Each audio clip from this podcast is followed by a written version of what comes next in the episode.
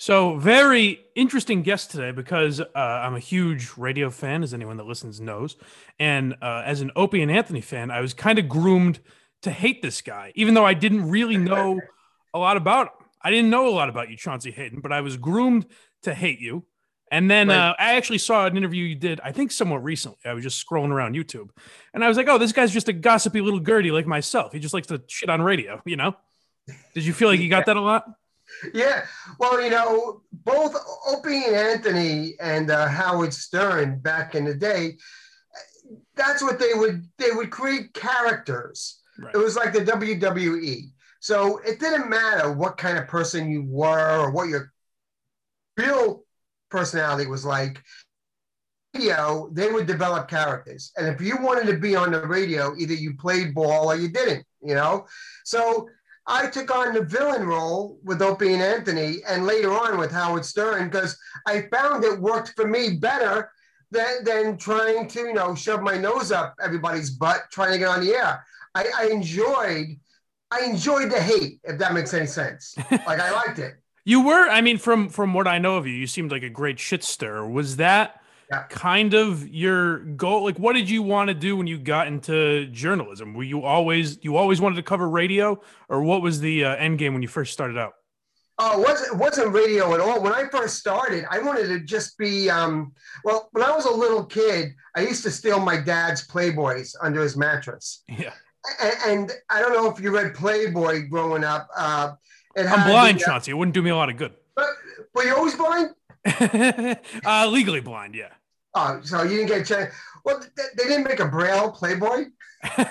no, I, I, should start that though. I'll invest in that company. well, well, no. Um, they had uh, these interviews, these Q and A's uh, with these tremendous celebrities, and I was fascinated. Even like at nine years old and ten years old, I would read these Q and A interviews with like John Wayne and you know all, all these tremendous stars and, and I, I loved it. I loved reading them. So when i got uh, older i went to school for journalism and uh, i wanted to do the same thing. So i started a magazine and six pages of the magazine were the same format as playboy's interviews. It'd be like a like a 30 or 40 question q&a and uh, I just loved it. I loved meeting all these people that it, I, that was so cool or controversial and getting a chance to interview them. And um, one day I, I, interviewed Sam Kinison, the comedian. I don't know if you remember him or not. Yep. And uh, Sam and I got into a huge brawl. We got into a fight backstage at Rascals Comedy Club in New Jersey, and it ended up ended up in all the newspapers. And Howard Stern called me up and uh, he said, Hey, you're the dude that got into a fight with Sam. He goes, What happened? Come on here with us. Come on here. So I went on the air and Howard started busting my balls saying, Come on, you love this. This is great. Right, Nobody right. knows who you are. And now everybody's saying, Who's Chauncey Hayden? This is awesome for you. And, and from that point on, Howard would always have me on because I learned that by talking about Howard on there, at one point during my interviews, he would discuss it and discuss me and my magazine on a show. So it became a thing. I became a regular doing that. And, and because the show had 26 million people, or whatever it was at the time, other shows like Opie and Anthony and, uh, you know, so many others all over the country started wanting me to go on their shows too. They wanted to have a Chauncey on their show. And uh, I just played along with it. I played along with, um, like you said at the beginning of your question, being kind of a shit stirrer, you know, looking right. looking for an angle, something that just I know would get into somebody's skin. And it made for great radio. It really did. Sure. And I mean, that's what it's funny because that's probably why Howard took a liking to you because that's what he was great at. And somewhere right. along the way, it seems like he kind of, uh, I don't if he forgot that or abandoned it or whatever. Did you, when did you notice the shift where Howard went from kind of the shit stir that loved that sort of radio to what he is now, where it's this almost PC, I guess, Hollywood Howard. Yeah, it's changed. Well, I got, you know, full disclosure, I, I really don't listen to the show. I, a lot of people don't. There, when I was on the show, you you could ask the mailman, uh, the guy behind the deli counter, the local cop everybody could tell you what was on the show that morning. Every single person listened to it. Now you could you couldn't find anybody to tell you what Howard talked about today. You just wouldn't. No, nobody listens. Nobody. So um, when I left, I left in 2005. I didn't leave. I, I, w- I was killed off, yeah. and, and uh, that seems to have worked out great for me because it was when Howard jumped the shark. It was right at that time.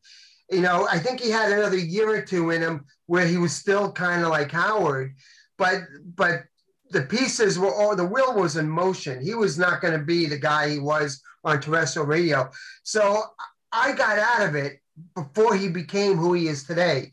And uh, I'm honored to be uh, blackballed from the show where my name can't be mentioned. I, I, I, find that as a badge of honor because there aren't that many of us. And, to I mean, well, I don't know about that. The list is growing. It gets, growing, it gets pretty big.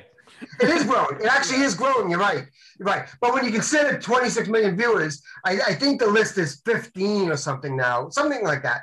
Um, we could probably try and guess and go over it. Sure. There is there is a list somewhere, an actual list that was circulating on the internet that, I remember that. Didn't Stuttering John or someone put it out there? Yeah, Stuttering John put it in his book. There's there's a real list yeah. of who can't be mentioned, and I'm glad to be on it. I really am. I'd rather do that than just have uh, been like a, a little mosquito gnat trying to get airtime during the shit years. You know what I mean? is there is there a little bitterness that goes with that though, where you resent Howard now, or is it like I know you say you're glad you got out, but on yeah. some level, I'm sure you must resent that because uh, for a lot of these guys, it happened virtually for no reason. It seems. Well, I was on the air for about 20 years. Um, when it happened to me, yeah, there was resentment. It's almost like a divorce because the show becomes your personality, it becomes your character, and and, and the lines become blurred. Where that's how the whole world knows you. And in an instant, that carpet swept out from under you, and you don't even know who you are anymore because the world knows you as this person who Howard just killed. So it's almost like you are dead. Like you, you don't have a personality anymore. You're, you're just vaporized. So I would say it took about two to three years before I started not to give a shit anymore, where I just said, you know what? I, am I'm, I'm glad it's over. Like I'm glad I'm out of that cult. It was a cult. It's, it really is like yeah. a cult, and I was glad to be away from it. But it did. To your point, it took three years before the bitter feelings kind of faded. But what? so was it always that way with Howard, where if you crossed the line, you'd be fucking out? Because I think a lot of people point to uh, Marcy Turk as you know the day the Stern show started to go downhill. A lot of other people say uh, when Artie attempted suicide, that's right. when a lot of the fans started to turn on Howard. Was there a day that it turned, or when you were kind of in the heyday, like when you were going for uh, Stuttering John's job, and in in in that era of Stern, could you kind of see that that was in him? No, I well, I did, I did, but nobody else did, and I started to post things on the chat boards saying, you know, this guy is not the guy you think he is. And one of the, the big things that got me banned, the biggest thing was Neil Cavuto from Fox News had me come on for an hour once and talk about Sirius satellite radio and what I thought the future of satellite was going to be. This was like when Howard first got on the air there. Right. And I went off and I I said on Neil Cavuto, I said, Howard is not the guy you think he is. Uh, you know, we have this big fist hanging, like this righteous fist, like it's going to be a revolution and it's going to be new kind of radio. I said, it's not going to be. I said, it's going to be commercials. Howard's going to edit the crap out of it. He's going to change his image, and it's not going to be the guy that you knew on terrestrial. That guy would be more fun than the guy you're going to get on Sirius. And everybody said, "What? You're a traitor. He's a traitor. What a douchebag. We're so glad he's not on the air anymore." And, and and then the next day, Howard was so angry, he went on the show for an hour just to tell Neil Cavuto what a dick I am. you right. know. Right, but it right. all but it all came to be. It came to fruition. Howard became exactly the guy that I said he was going to be in 2007. Oh, completely. Now, here's what I'll say, uh, almost in Howard's defense, is that Yeah. if someone did that to me, if someone just went on national television and shit on me and said my show's going to be shit, I would probably hate that guy also. Like if I were Howard, I can Oh, yeah. understand him hating you. My my issue is more like Howard back in the day would have had you on for four hours to argue that. Whereas now, if someone does that, if Stuttering John writes a book or Artie goes on a podcast Right. or whatever, it's like it never happened. It just disappears in Howard's world. He doesn't want controversy. He doesn't want controversy, and he does. He doesn't want shit stories. He got rid of all all those people on the show were eliminated. A- a- And I, I honestly believe I was the first banned, like seriously banned person on the show.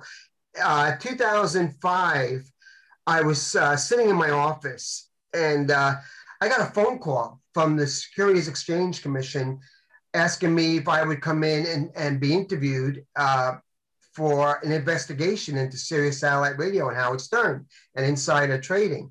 And I ni- initially thought it was Sal, uh, the stockbroker, you know, screwing around. Yeah, so I hung up the phone.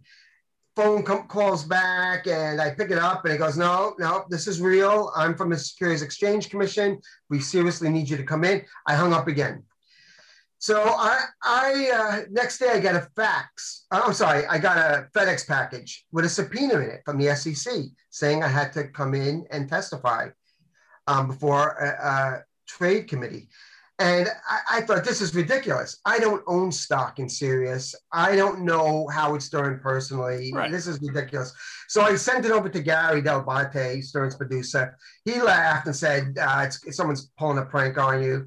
No, you know, I called Dominic Barbara, one of the guys that was a uh, Yeah, lawyer, right? Yeah, yeah. He said he didn't call me back. Will and um, one of the other guys on the show laughed and said it's got to be a joke. So, I, I you know, I, I didn't want to mess with it. So I sent it to the um, editor of the New York Post. I knew the guy, and I said, "Just tell me if this is real. Do, is this a, a prank, or is this? Do they really send you subpoenas by a FedEx package?" He said, "Fax it over to me. I'll take a look." So I did. I didn't hear back from him. It was a Friday, and that was the last day of Howard's show before he went on vacation. So Saturday morning comes. I go to Dunkin' Donuts, and there's the New York Post with my subpoena and Howard's face on, on the cover. On the cover. and, and like Chauncey Hayden is going to put Howard Stern in prison. right. And That's, a- Howard that's a nice friend, by the way. Hey, would you mind checking this out for me? It's on the cover of the post the next day. Oh yeah, yeah. Well, that's how that's that's the media. That's how it works. Sure. And uh, he knew he had a big story, and he just said, "Fuck this! This is fuck Chauncey. This is a great story." yeah. And uh, can you imagine Howard being in the in uh, the Caribbean and he's on the beach getting a tan, and so gets that phone call? Hey, you might want to look at the New York Post. Yeah. You're on the cover. Chauncey got a subpoena, and he's putting you in prison. see again, now again, in Howard's defense, I can see being like fuck Chauncey in that moment. But Yeah. what I don't understand is, was there a conversation between you two, or between you and whoever, you know, whoever ha- Howard's handlers or whatever, where you got to kind of say your piece, or was it just now you're dead? Nobody, and, and that was where the bitter part came in, because I, I didn't feel like uh, I ever betrayed him. It wasn't like I was out there trying to hurt him. I didn't want any, I didn't want any part of it, and uh, I gave him an opportunity, and I gave Gary an opportunity to handle it. I went to them first, and and they blew it off. Right. So, so I, it was my life, not their life. They're not the ones that they're going to come for in handcuffs if I don't show up for uh, a subpoena. It was me, and uh, they thought it was a big joke. So, in that regard, I love you, Howard, but I don't love you that much to go to jail for you. Sure. You know, Yeah. I'm not that much of a pal. So he had the chance to do something. He didn't. Gary didn't. His lawyers didn't. His agent didn't. So Howard got got screwed over by it. Um, he was on vacation that week, so my attorney said, "Look, do one interview with Fox News. Tell them that you didn't do anything wrong. Uh, tell them it's a witch hunt. Howard didn't do anything wrong. That you have no association, and, and you know, pour water on it." And, and I did. I went on Neil Cavuto and I said, nope, this is ridiculous. I don't even own stock in Sirius. I have nothing to do with this. Let me backtrack a minute. The reason why all this happened, I had a, a show on ABC News with a reporter named Gigi Stone where we would talk about celebrity news and gossip. Mhm. And during my segment, I said, she said to me, her last question was, you know, Howard, what's he going to do when his contract runs out with uh, terrestrial radio? And I said, he's not going to XM because he, uh, Opie and Anthony are on there and he's right. not going to go on XM because of that. I said, the only real option he has is Sirius. So I would bet the farm that's where he's going to go. He's going to go to Sirius.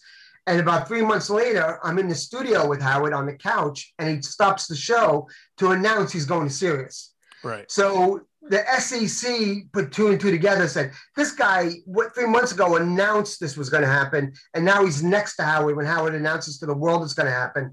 This is typical insider trading. Sure. He sent he sent Chauncey on ABC to boost the stock to say this is going to happen how many shares did Howard buy before he made the announcement? It's illegal. You can't do right, it. Right, right, right.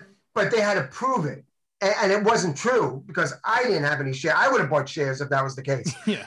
So uh, I just guessed. It was a lucky guess.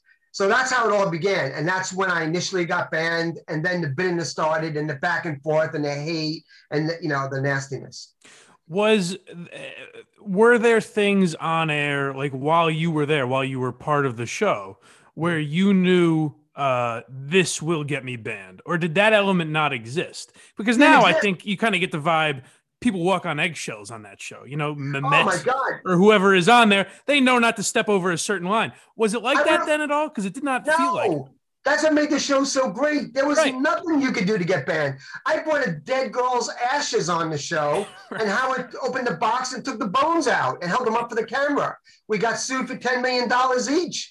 There was nothing you could do to get banned. It, that's what made the show amazing. In fact, the more outrageous, the more controversial, the better it was. Howard would we give you a high five at the end of the show. Of course. You know, it, there was nothing too too over the top. Well, you know what? You know what kind of amazes, amazes me about that is, and I'm, I believe me, I don't think Howard Stern should be canceled, or you know, no, no one should dig up old shit and try to apply it to today's standards. But it does kind of amaze me where people gotten have gotten in trouble for a lot less than the things that uh-huh. Howard Stern has done, and he's That's somehow able to go on the View and claim that he's never used the N word, which is a blatant lie. You know, he claims the Howard Stern that existed from you know, the mid 80s to 2005. He pretends that guy doesn't exist and somehow he gets away with that. We did the Harlem Ho beauty pageant. We had prostitutes, black prostitutes from Harlem, come on the show with pus sores coming off their body, dripping down their skin with their pimp. And if that's not black exploitation, what is? Right. We, right. Going back again, we had we had my my girlfriend at the time, uh, Debbie, who died, holding up ashes on it. We did so many things that could you imagine if uh, A-list star Hollywood actor or politician did today back then? They wouldn't be. They'd be canceled. They'd be gone. It couldn't they'd happen. It couldn't happen. There's no way. Eliminated. Eliminated. You never hear from them again. But the media, I don't know why. I don't they let it go. It's okay that Howard did it. Howard did it, so it's okay. Is and, it? Do you think it's? I mean, so that I guess that's why I asked that. Is do you think yeah. he has uh, such connection with the right people, or is it just that a lot of people grew up listening to Howard Stern and are like, well, I don't want to. I, I mean, I like that show, so I don't want to get him in trouble. I think a lot of it has to do with the fact that everyone listened to the show and everyone yeah. laughed at what he was doing. So it would be very hypocritical to say, well, Howard did this, so let's cancel him, let's cancel him when we were listening and laughing at the same time. And I think that's where the gray area is. He wasn't doing it behind a locked door. He wasn't doing it off the air. He was doing it on the air, and there were advertisers advertising on it. Right. There was uh, a radio station and a corporation making billions on it and there were millions upon millions of Americans listening to it. So everyone has blood on their hands. So I, I think that's the problem. Why do I mean because the the picture we're kind of painting? If you were just listening to this and had no idea who Howard Stern was, we'd kind of be painting the picture of a, a monster and a horrible place to work. Yet yeah. when you look at that staff, you know, from Fred, Robin, and Gary, all the way down to, you know, like Will and Jason, a lot of these guys have been there for 20, 30 years. Yeah. Why do they have such loyalty to Howard if this is the way he kind of treats people? Or does he know to keep certain people uh, kind of in the inner circle if they if they know a lot. It's a good gig. I mean, it's, Right. it's not working for the Howard Stern show is not the worst thing in the world. Right. And in fact, I would say now it's better than ever because you don't carry that stigma that you had before, where it might be embarrassing going to your daughter or, or, or child's parent teachers meeting after Howard was throwing baloney on, you know, Yeah. strippers' asses. Now it's not that that stigma anymore. So what does Will and, and those guys and Jason and Gary and Sal? What do they really have to do? There's Right. not that much. There's not that much going on. So they go there, they get a paycheck, and they come home, and it's an easy gig, and they're working for Howard. So you think it's kind of just lack of ambition? Because I've always wondered, especially with like, I mean, Robin, I don't particularly find her crazy talented, but I think there are things she could have done in the business, at least gotten an opportunity. And everyone talks about, I'm not from the the Stern generation where Fred was really in his heyday. So I don't Yeah. know the the genius that a lot of people talk about, but when you hear people talk about Fred Norris, they talk about this comedic genius, and it makes me wonder why did he just never want? Did he have no ambition and not want to No. be more than the sound guy? It, it's it's not their comedic genius. It's Howard's comedic genius. Right. There, there was chemistry. He found chemistry with those people. Whatever reason, when Howard sat down behind the mic with Robin behind the glass and Fred and Jackie there, Howard felt at ease. He felt uh, a chemistry that only he can explain. It was there, you know. Was Ringo the most talented drummer? No, but it worked. But it worked. yeah. So, so um, that that's the way it, it went, and that's probably why they haven't gone anywhere. You know, Robin has a great radio voice, but but she's too typecast. She's Robin Quivers of the Howard Stern Show, and she'll Right. always be. by- And by the way, she did try to do other things, and it didn't work. She she uh, tried to do a talk show. She had a deal, I believe, with ABC, and it failed and never Right. made it on the air. Uh, they all tried. Uh, Fred was trying to do his music, and he had his band, and and was trying to, you know, do other things. But the the, bread and butter was always Howard Stern. Yeah. And so why, why walk away from a gig that's paying your mortgage? You know, Right, right, right. What, who there, or um, uh, where did it start? I guess is what I'm wondering. Because I know you said you kind of called it first, but was it the Jimmy Kimmel factor? Like, what led to him wanting to be around these celebrities so badly? I know a lot of people say Marcy Turk as well. I don't know if you have any insight into you that. know, no, he, he always did. This was a dream of Howard from day one. Howard never w- really wanted to be the guy that has the freaks and the whack pack on the show. Right. He didn't want that, but he didn't think he had a choice. It was a guy who was like six four, six five, whatever he is, maybe even taller. Yeah. A- And, he, he wasn't uh, what you would call eye candy. It's a funny Yeah, looking gawky, guy awkward guy. Yeah. gawky, awkward. There, he was never going to be a part of Hollywood. He was never going to be that accepted guy. What would he? What would he do? He didn't have a face for TV, so he found his his niche was to mock himself and to mock others, and, and people related to it and they laughed. But that's not what he wanted. He wanted to be. Uh, uh, George Clooney's best friend. He really did. That's what he wanted. Yeah. And when he got so rich, when he made so much money uh, at Sirius, where Hollywood, these the, the uh, entertainment elite had no choice but to embrace him because money means power, and nobody, nobody was making more than Howard Stern. He Right. became the most powerful guy in the entertainment business. That will win you friends. It will win you the right kind of friends. So he bought his way into the club, but he, he, he always wanted it. He just couldn't have it. was there ever an appreciation from him of what people were giving him on radio? Because I always so Howard Stern, his greatest talent, in my opinion, is Yeah. being able to find any character. Anyone could have walked into that studio, and Howard could have found what was most entertaining about them and draw that out of them. And that's an unbelievable talent that very few people in radio history have had the way Howard Howard has. But it also seemed like he had no appreciation for the fact that uh, while he is making you into a star, you are kind of doing. You're putting your personal life out there. You know, there is a sacrifice you're making. Was It he ever first- appreciative of that? Right. It was the first reality show. Yeah. The Howard yeah. Stern show was the first reality show. It, it, it really was. Completely.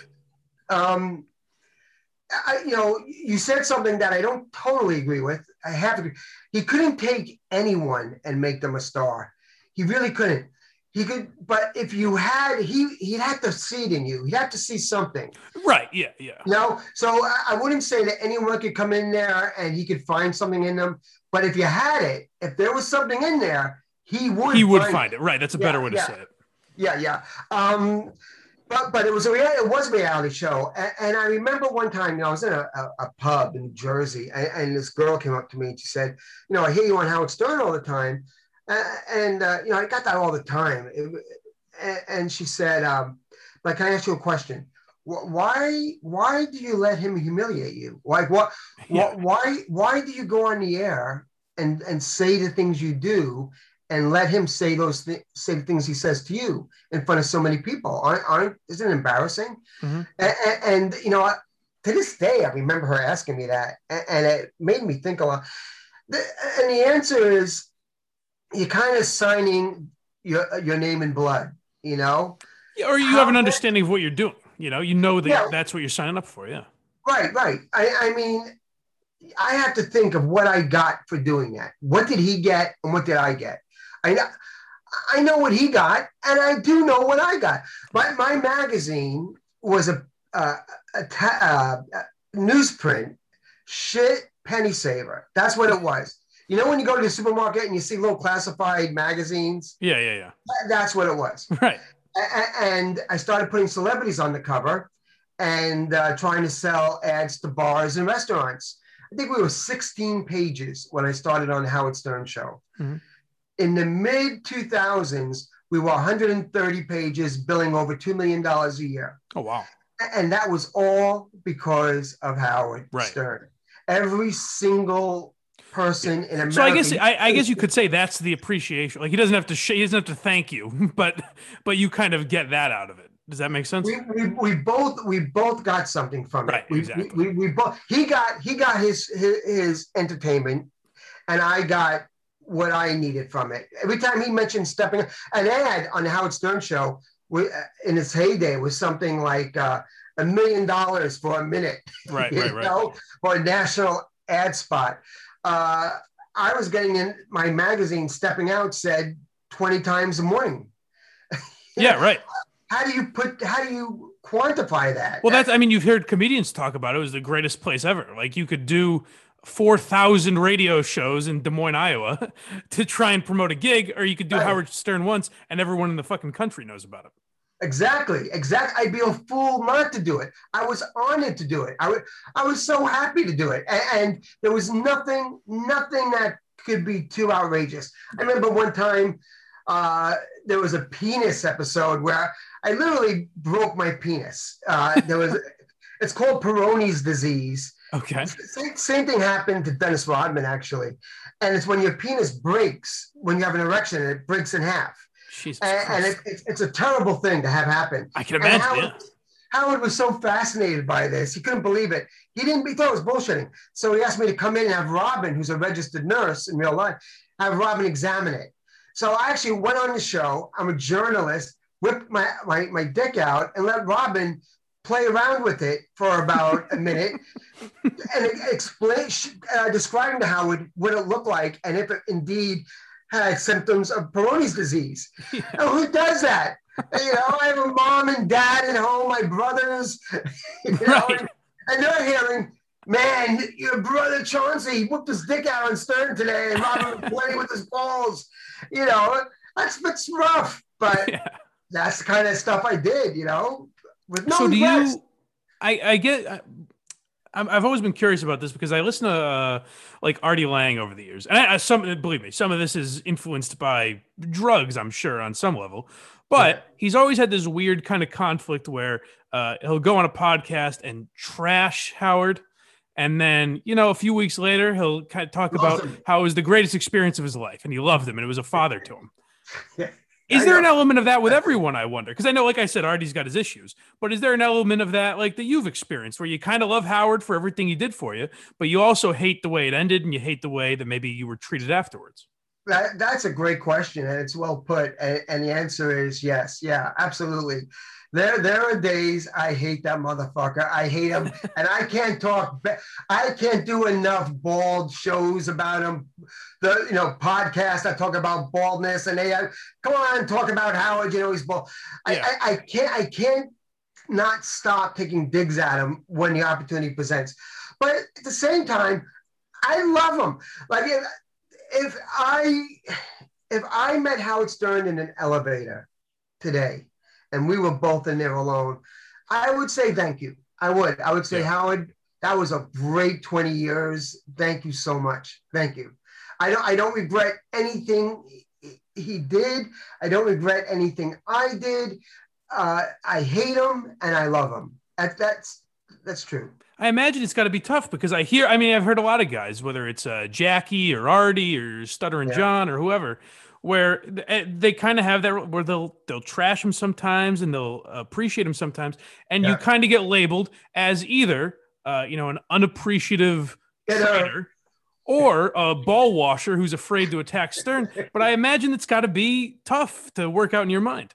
Well, here's the problem with a lot of guys, a lot of former Stern guys that I don't personally have. A lot of these guys are still in the business. A lot of the guys from uh, the uh, Stern TV sure are still yeah. in the business. They they can't if they go out there and trash Howard Stern, they they're not gonna they're not gonna get jobs. They're not gonna work. Howard's powerful, and a lot of people are loyal to Howard Stern. And if you start trashing him, you're going to have a very difficult time working in the radio, entertainment, TV industry. It's not oh, going to sure. be there.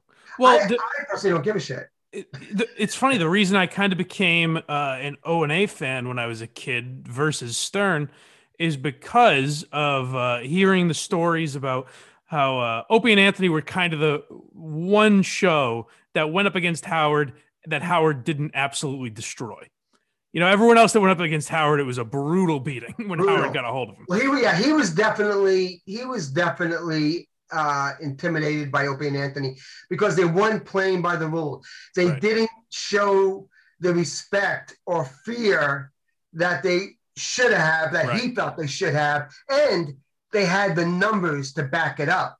That was the scary part. A lot of guys had big mouths and you know DeBella in Philadelphia, you know, uh, who are the guys, Mark and Brian out in California. Right. They they they had big mouths on a trash Stern, but they didn't have the ratings to scare Stern. Opie and Anthony actually had were digging into his bottom line. Right. Business.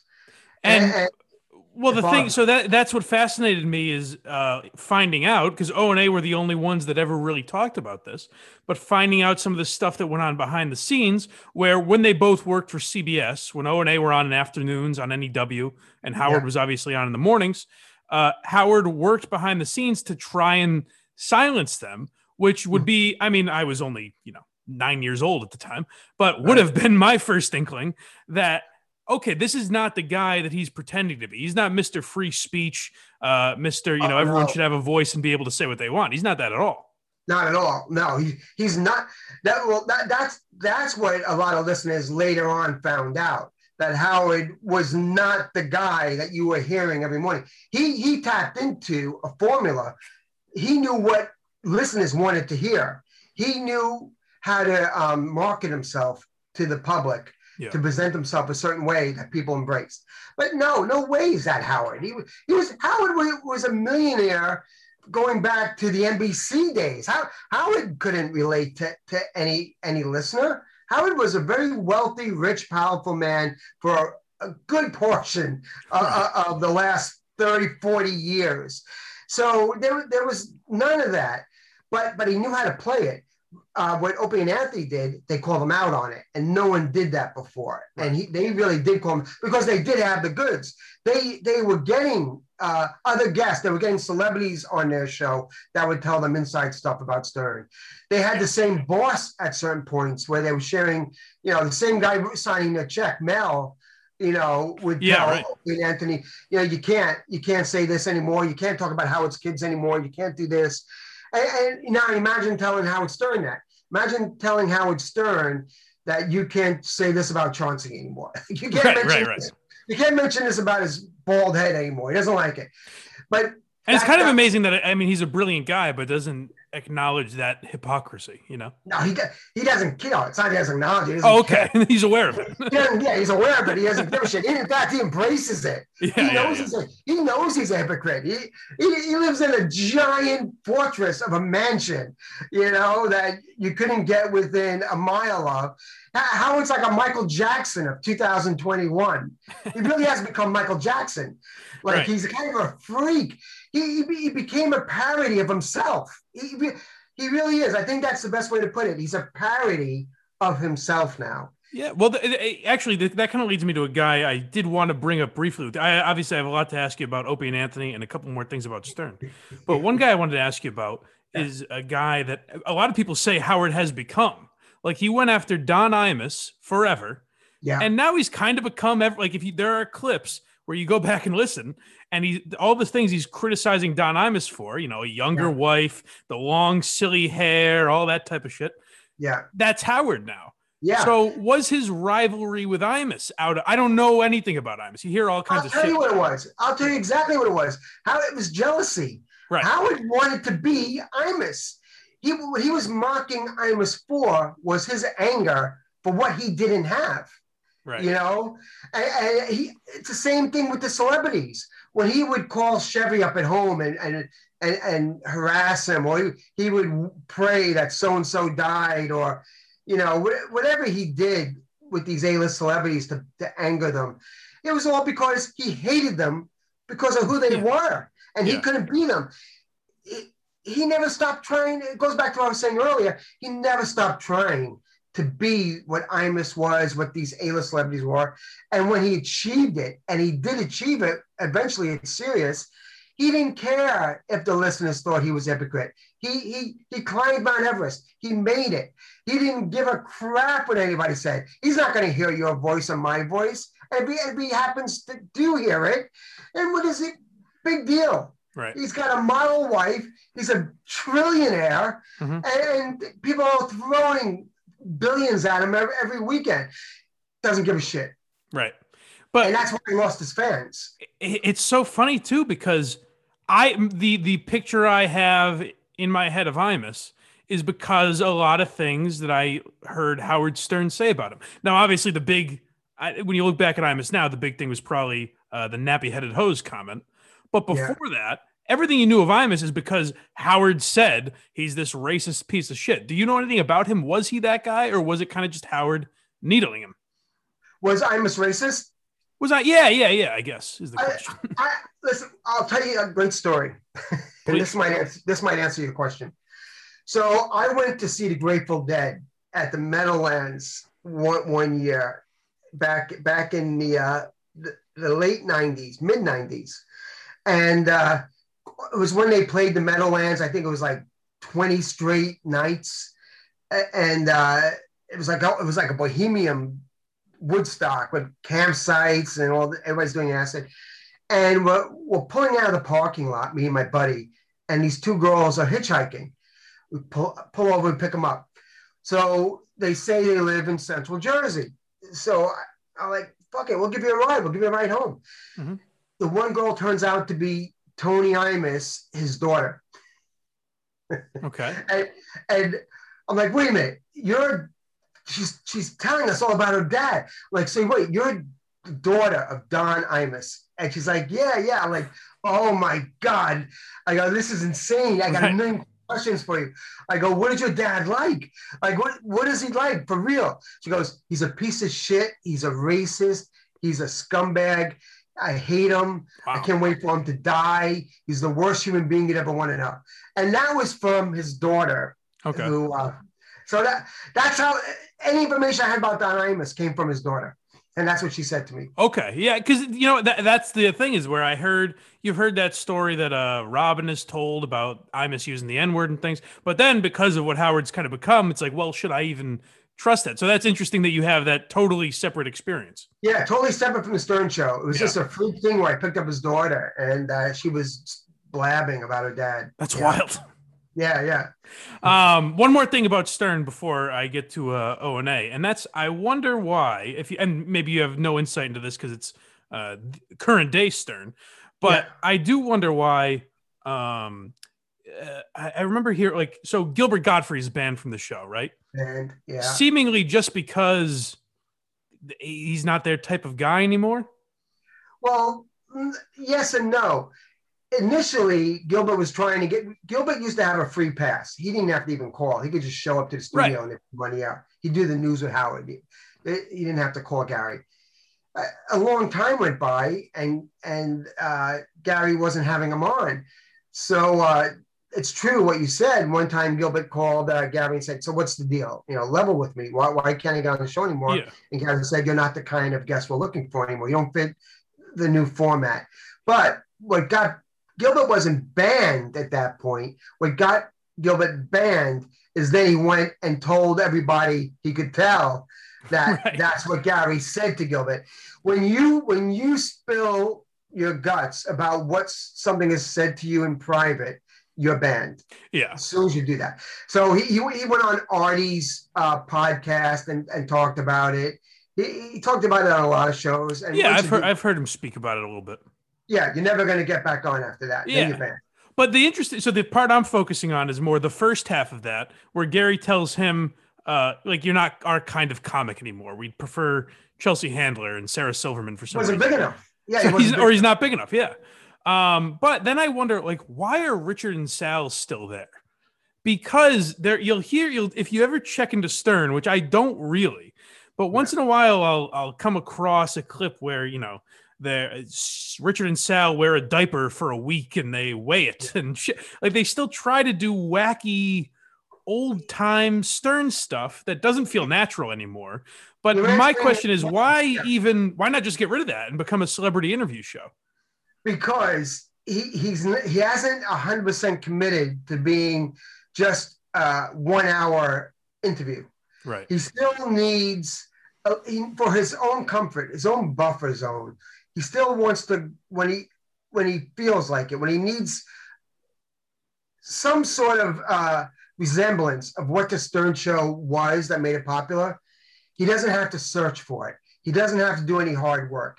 He just has to hit a button, and, and two monkeys come into the room and and, and put on underwear and pee in their pants, kiss each other, grab each other's balls, and leave. Yeah. So you'll you'll get that that thirst for the old Stern is there at a push of, of a button when when he needs it.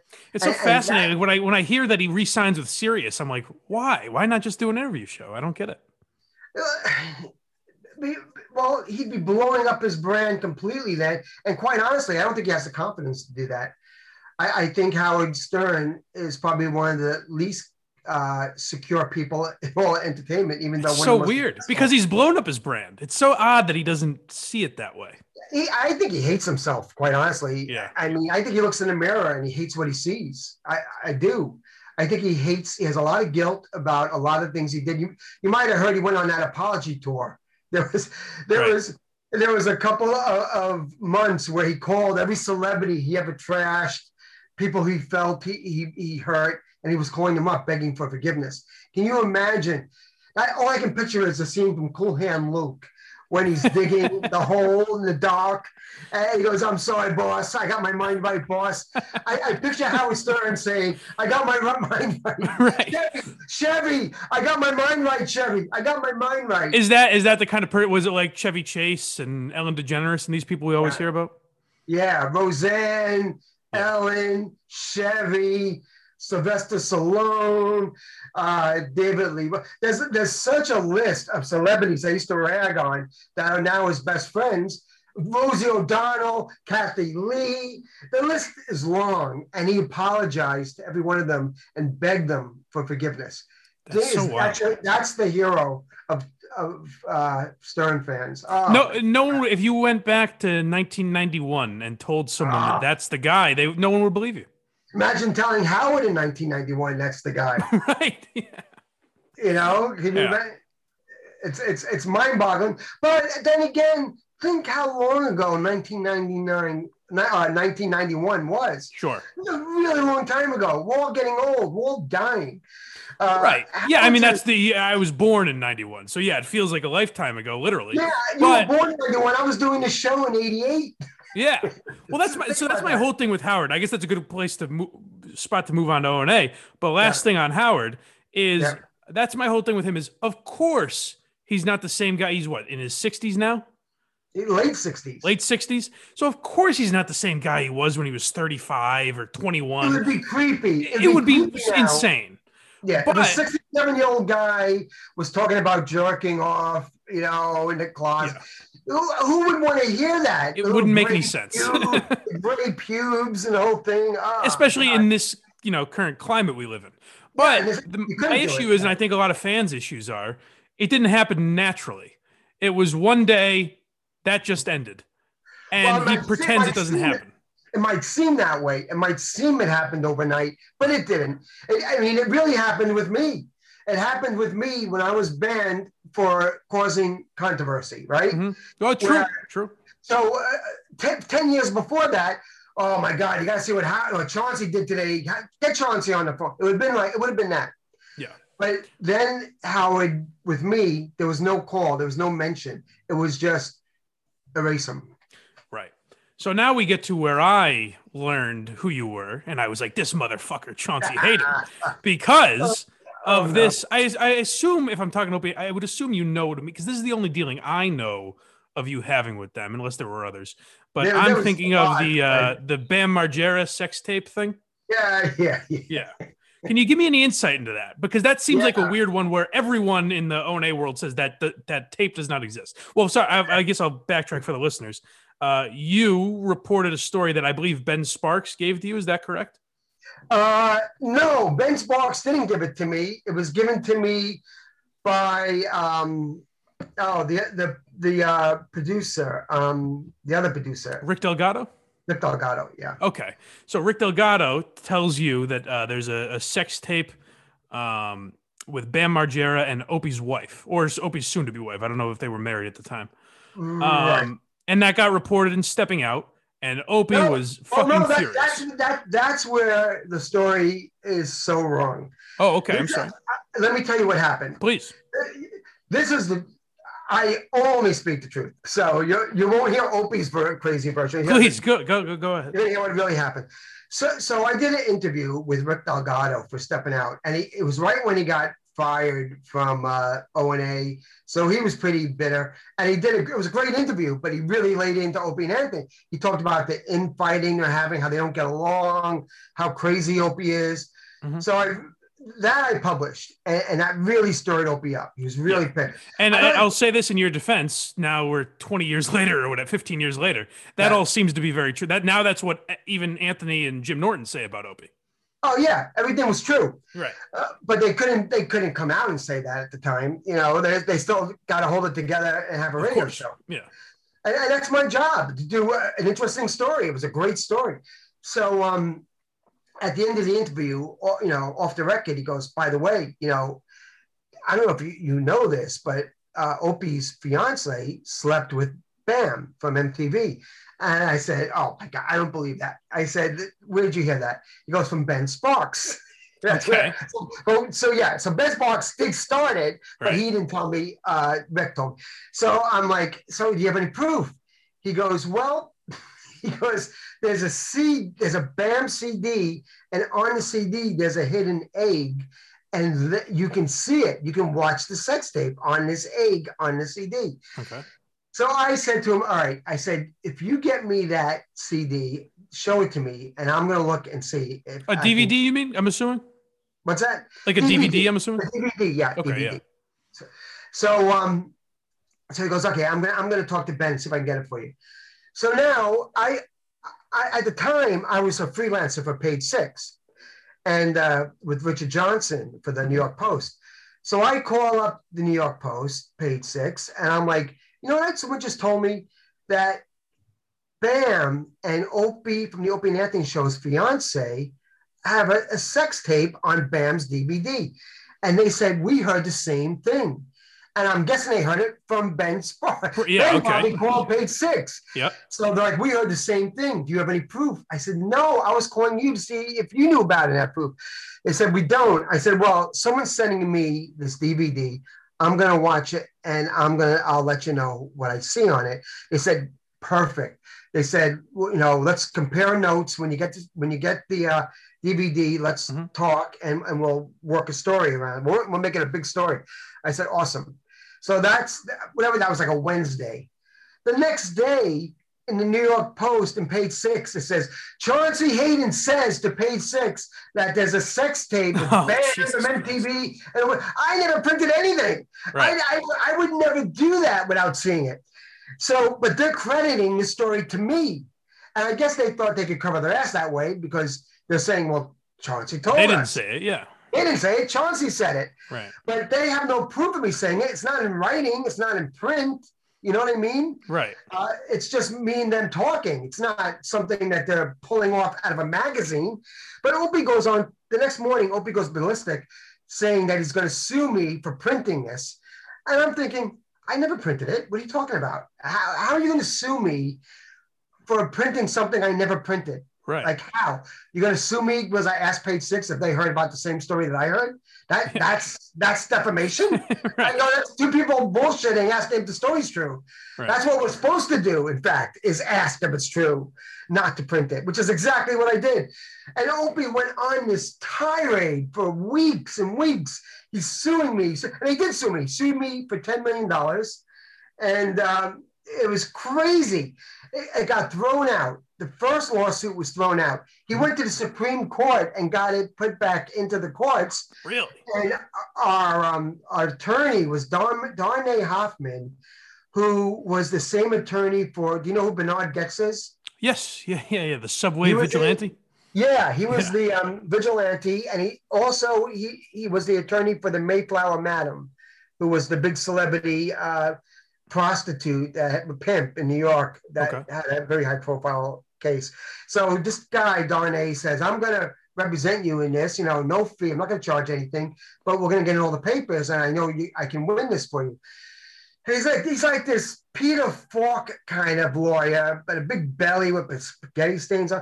And, I, I'm like, oh, I don't know. He's like, no, no, I'll get you off. So we're going to all these depositions with Opie and his, his fiance, and we're filming her. I actually filmed her just to bust the balls because you can film depositions. Mhm. So I paid for cameras to film everything she said.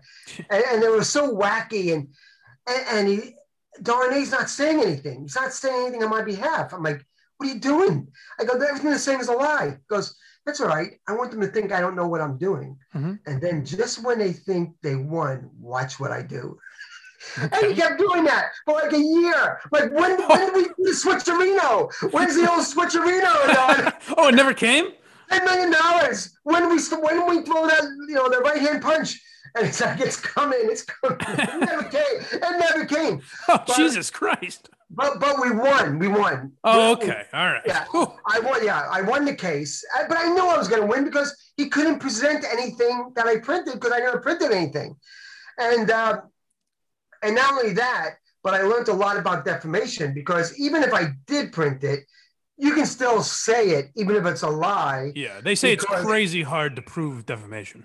They have to prove uh, a loss in wages. Uh, Right. There's so much proof of evidence of being defamed and hurt that it's nearly impossible, especially when you're in the public eye. It's Right. nearly impossible. That's why celebrities a lot of times don't even bother suing because they're not going to win. Um, so anyway, I won the case. That night, Darnay Hoffman took a steak knife and shoved it into his heart and killed himself. Oh, Jesus Christ. Yeah, you can look it up. It's on it's on Google. He shoved a steak knife right in his heart and killed Good himself. God. The night, the night we won, I was gonna I wanted to come over with a bottle of champagne, and he's laying in the bathroom dead. That's what. Jesus Christ. Yeah, Well, at least it's got a happy ending. That story. He went out with a winner. Yeah, he went out winning. That's um, true. How crazy is that story? But yeah, Opie. So Opie hated me. Hate, and the more he hated me, the more I enjoyed it. And then I just started writing about him. I would Yeah, just. if but you that's what I was going to ask you. I was like, does Oh. that lead to you really digging in? Oh yeah, I, I it was so much fun because I I knew I knew at this point I owned them. I owned them, and I knew all I had to do was call him asshole. I had a column called asshole of the week, and once a month he was my asshole of the week. Yeah. And, and I would I would even purposely like type things that were wrong that he had that, that made him read it because he had to correct it. So I knew how to make him read it on the air. So you go, oh yeah, Chauncey, well this is wrong. He's saying yeah, uh, yes. oh my god, it was so much fun. I And can imagine because it seemed, by all accounts, he was one of the easiest guys to agitate and one of the biggest babies in radio. Did you like? Yeah, yeah, he was. Have you experienced someone like that? Because some of the No. stories are wild. Well, do you remember the initial story that really got him to hate me? Uh, Where Can I guess? Because I think was it Yes. was it Yeah. the Wow thing that he Yes. invented? Wow. Okay. Yes. So for I was I was um I was hired by Penthouse magazine to do a big feature story on Opie and Anthony. Yeah. So I go to the studio to interview them for Penthouse. And great interview, you know, wrap it up, turn my recorder off, and I go back to the office to uh, write it up. The second I get to my office, the phone rings. It's Opie. and I'm like, "Hey, Opie, what's up?" He goes, "Hey, man, everything's good. I just got, I just got this one problem about the interview today." Like, what? Well, what is it? He goes, "You know, remember when you asked me and and uh, Ant about who started WoW?" I said, "Yeah, yeah." He goes, "Well, Ant answered the question, and Ant said we invented it." And whatever the how we did it, Yeah. he said that uh, he says that all the time, and he's always the one to answer that question. He said, "Do you, would you mind doing a little editing?" He said, "Because it's not true. Ant didn't invent WoW. I invented it. It was my my thing, and and and I gave it to the Opie and Ant show when." You know, when we were on the air, but I never get credit for the guy that came up with it. So when you change the answer to Opie answers it and says, "Oh yeah, I came up with WoW," you know, and I, I didn't really have a problem with it. I said, I, "Listen," I said, "I don't care. I, I really don't care." I said, Yeah, I'll, yeah, I'll do it," and I changed it. I changed it. Well, one day on the Stern show, he was talking about Opie and Anthony, and you know, you're always looking for a reason to get on the air. I said, "Oh, what a great story this is! I got it. I, you know, I got Sure. I gotta tell Howard. I said, Howard, I got the best Opie and Anthony story. You know, I just interviewed them for Penthouse, and then Howard starts doing his riff about Penthouse and about the whole thing. And I, I tell him the story. You know, Opie made me change the wow question. And Opie went and insane. He knows mm-hmm. it's true. He knows it's true. But to listen to him go on and on that I'm a dirty journalist, I'm a liar. He can prove I'm a liar. And oh, and I'm like, I said, Opie, why would I change it? Then why why did I change it? Why in Penthouse does it say you invented it? Did I just decide when I got back to the office to take To orchestrate this entire Yeah, yeah. I, would, I would just orchestrate this and decide. No, I bet you Opie really invented it, and I'm going to change it. And where did that even come from? And you know, it's funny. Last year, I did Anthony's show podcast, Mhm. and we had such a good time, and, and we talked a lot about it. And he told me, he said, Chauncey, I knew the whole time that you weren't lying. He goes, I knew you were telling the truth. He goes, but I couldn't do anything. You know, we still had a show together. Yeah, it's such a wild relationship those two have because it seemed like Opie was almost an a, a- you know an abusive husband in a way, an abusive spouse because everyone was so afraid to talk about him. Yeah, he was crazy. He was crazy. and, and uh, even the thing with my chick, when he would go, my Chauncey's, you know, it's making my chick upset. My, Yeah. my chick, man. Yeah. Who says my chick? Oh, constantly. Yeah, yeah, yeah. I never heard anybody say that. My chick. like, my chick, man. yeah. And, and one on, on YouTube, the greatest thing is when he's reading the one article I wrote about him, and Anthony starts and oh, and uh, Norton start busting his balls, and, he storms out of the studio. It's one of the funniest fights you'll ever hear. Oh, it's great. Don't needle me. He gets all upset. I'm having a moment. I'm having a moment here. I'm having a moment. yeah, it's like a comedy radio, and that's the other thing Oh. is that the amazing thing about him asking you to change. Who, I, I invented WoW is like even if that's true. Let's say Opie came up with it and Anthony took credit for it. Yeah, the entirety of the Opie and Anthony show is because of Anthony and Jimmy. Like Yeah. Opie, ha- Opie certainly had his value, but the comedic value was entirely Anthony and Jimmy. So why not let that one Jimmy slide? show. You know, Jimmy and Ant show would have been very good. right? you know, if Opie stopped showing up, and, and it's such a petty thing. What made it funny is that it's such a petty thing. Right, right, such right. with all the millions they made and all the success they had as a team, to have to call me up to say change this answer to I. But if that's not telling into someone's personality, think how crazy and how sick that is. It's a, it's a it's a big insecurity thing. Yeah. It's a crazy thing. It's a crazy thing. And then to go on a total rant that's a lie. When he know, I mean, if he would have said, if he would have said, "Oh, I got busted," he goes, it would have been funnier if he would have said to Ant on his radio show at the time, "Ah, oh, Chauncey outed me." Yeah, I did. I did do that. I had a moment of insecurity. Yeah, you I got know. I, I, I regretted doing it. I knew I should have done. It would have been funnier. It would have been funnier. Yeah, Opie, Opie never had that like make fun of myself mentality the No, way the others couldn't guys, do it. guys did. Ant could do it. Norton could do it. Stern could do it. We all could do it. Part Right. of what made radio fun was when you could be self-deprecating. Everybody can relate to that. Right. but Was it uh, known? Was it known in the business how much uh, Opie and Anthony hated each other internally? Because I feel Not like as a fan, that was kind of a surprise when that all came out. Not until I started writing about it. Not until Right. I did the Rick Delgado uh, interview, and I think that was that's why all the Opie fans hated me. It would just be like the Stern Show. When I first started attacking Stern in 2005, I got hate mail and threats and death threats Yeah. because it's like a religion. The fan base is, is like a cult. So when you go against the their, their you know heroes, you're in big trouble. Oh, of course, yeah. But hey, you're the you're the first on the forefront, my friend. You're always the first to out Stern, out Opie. You're the guy. I love it. I love it. And it wasn't just with them, my whole career, you know, with so many celebrity. I got, I'm not really proud of this, but I got Jim Breuer fired from Saturday Night Live. How's And I- how'd that? I like Jim. Oh, Why my are you doing God. that? Disaster. So, so I did an interview with Jim Breuer.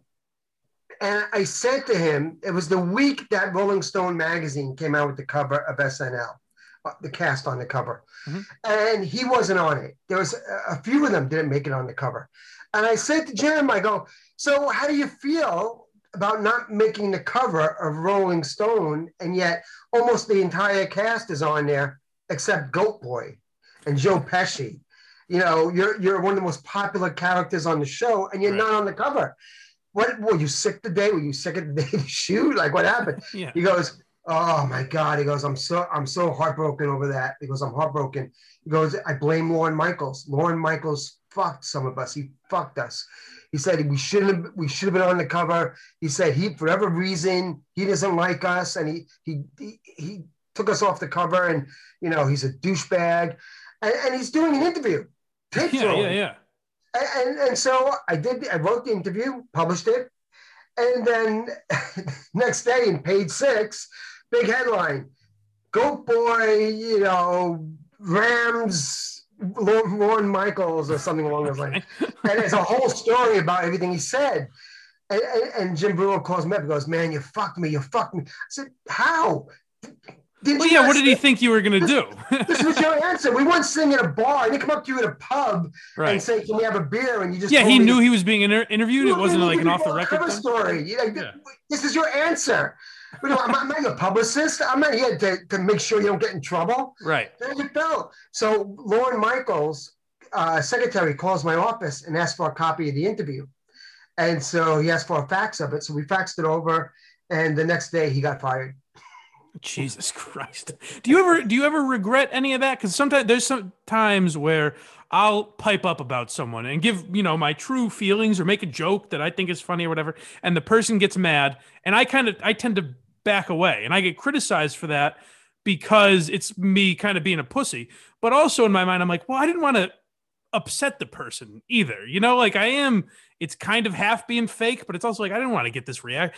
Do, do you ever struggle with that, or did you full on love being a shit stir? No, I struggled with it. I, I, in fact, I struggle with it to this day. I feel, I, I was, you know, I did over three thousand celebrity interviews over a thirty-year career, and a lot of them hurt people. A lot of them did. I even had a gossip column for the New York Daily News for a while, Mhm. Um, I, and I hurt people.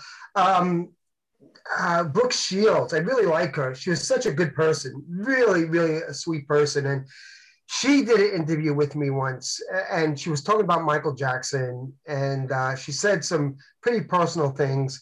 But at the same time, I was working for the Daily News and had a gossip column with AJ Benza. I don't know if you know AJ. I, do- I from the Stern Show. I know him. Yeah. Uh, he actually was parodied on Family Guy, which to me is the coolest thing. But um, so I had this great story from Brooke Shields for my other magazine, but I also had to get items for the New York Daily News, and here's the, this is it. I, this is a great item. So I typed up what she said for a gossip column in the New York Daily News, and I didn't write the titles. They had a copy editor that would write the titles of the columns, and someone wrote "Babbling Brook," and then my story underneath. And I felt like a piece of shit. I really did. I felt like Yeah. I fucked her over, and uh, really felt bad about it. Yeah. yeah. I, I, I, there's a lot of times I did. I really did because it always was. You went, especially in that time period in the 90s and the early 2000s, it was all about getting on the tabloid shows. All Sure. about it was all yeah, we've pulled back, but that was kind of the heyday of you could almost say whatever you wanted. Hilton. Yeah. You had, you had guys like Perez Hilton. You, you had Hard Copy, Geraldo. You had all these um, Gawker. You had all these hard, gossipy websites, and and and uh, TMZ was just starting out. Yeah. and everyone was trying to top the other person who could get the most outrageous story and i had access to so many celebrities and i really did i really did take advantage of it and it made me a lot of money a lot of money and uh, i became very successful over it but i was i was a piece of shit for that more so than what i ever did to opie or howard stern Right. I think what I did to Hollywood people, the musicians, eh, throwing them under the bus in the gossip columns was terrible. I can see because you know, and you know why I would agree with you on that is because Brooke Shields, her life is not an open book the way Stern and Opie uh, Right. at least pretend to be. You know, And whereas you think they're not even. Why would they care about this? You know. No, I, I was, a, I, you know, I was a good interviewer, and I really got people to open up, but to the point where they forget to doing an interview. right, know? right, right. Would be, I mean, you'd sit in a restaurant with somebody, with Henry Winkler or whoever it could be. It could be anybody. Brooke Shields, you see, uh, or, or um, Britney Spears. You're Yeah. sitting in a restaurant, and I got my little tape deck cassette player playing on the table, but we're having drinks and we're having lunch, and uh, over an hour, hour and a half, people, if you win them over, they just start talking, which is what you want. Which is what you want Right. and, and I would really get some awesome things out of them. But then race right back to the office, pull out the greatest dirt I could find, and promote that interview in a gossip page Yeah. to get attention for the article. Which is, you know, you could say that's n- nothing wrong with that. That's what you're supposed to do. You're supposed to you're supposed to get uh, a lot of hype for a story you did. You want to sell it to the public, but at the same time, I felt like these people weren't asking for that, didn't want that, Right. and, and I, I did it to them.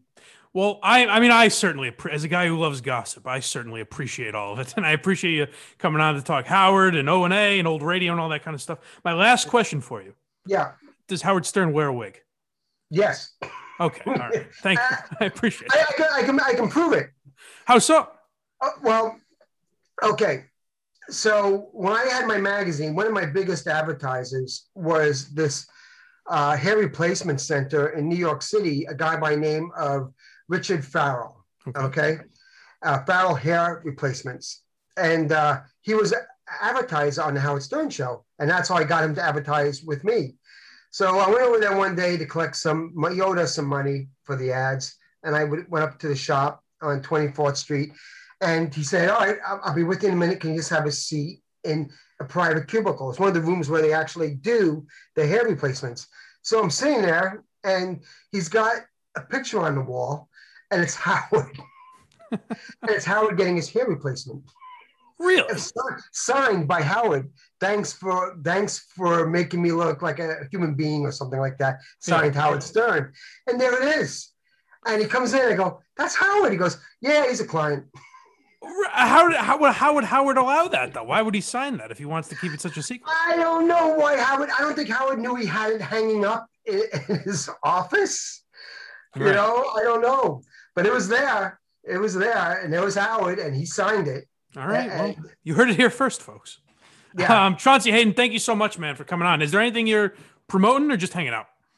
I live in Ireland now, and I'm raising my nine-year-old daughter, Poppy, and uh, right now I, I'm I'm out of the game, so to speak. I, I oh, it must uh, be nice. I envy you, my friend. Yeah, yeah, I'm here. You know the leprechauns and the shamrocks and the Guinness. yeah, yeah, yeah. And, I, and I'm just being a dad and uh, watching you guys do all the work now. well, Chauncey Hayden, thank you so much, man. I love this. Hopefully, uh, I think a lot of Stern and uh, ONA fans will enjoy it as well. So thank you very much, buddy. Hope so. All right, man. Thank you for doing this. All right. Talk to you later. Okay.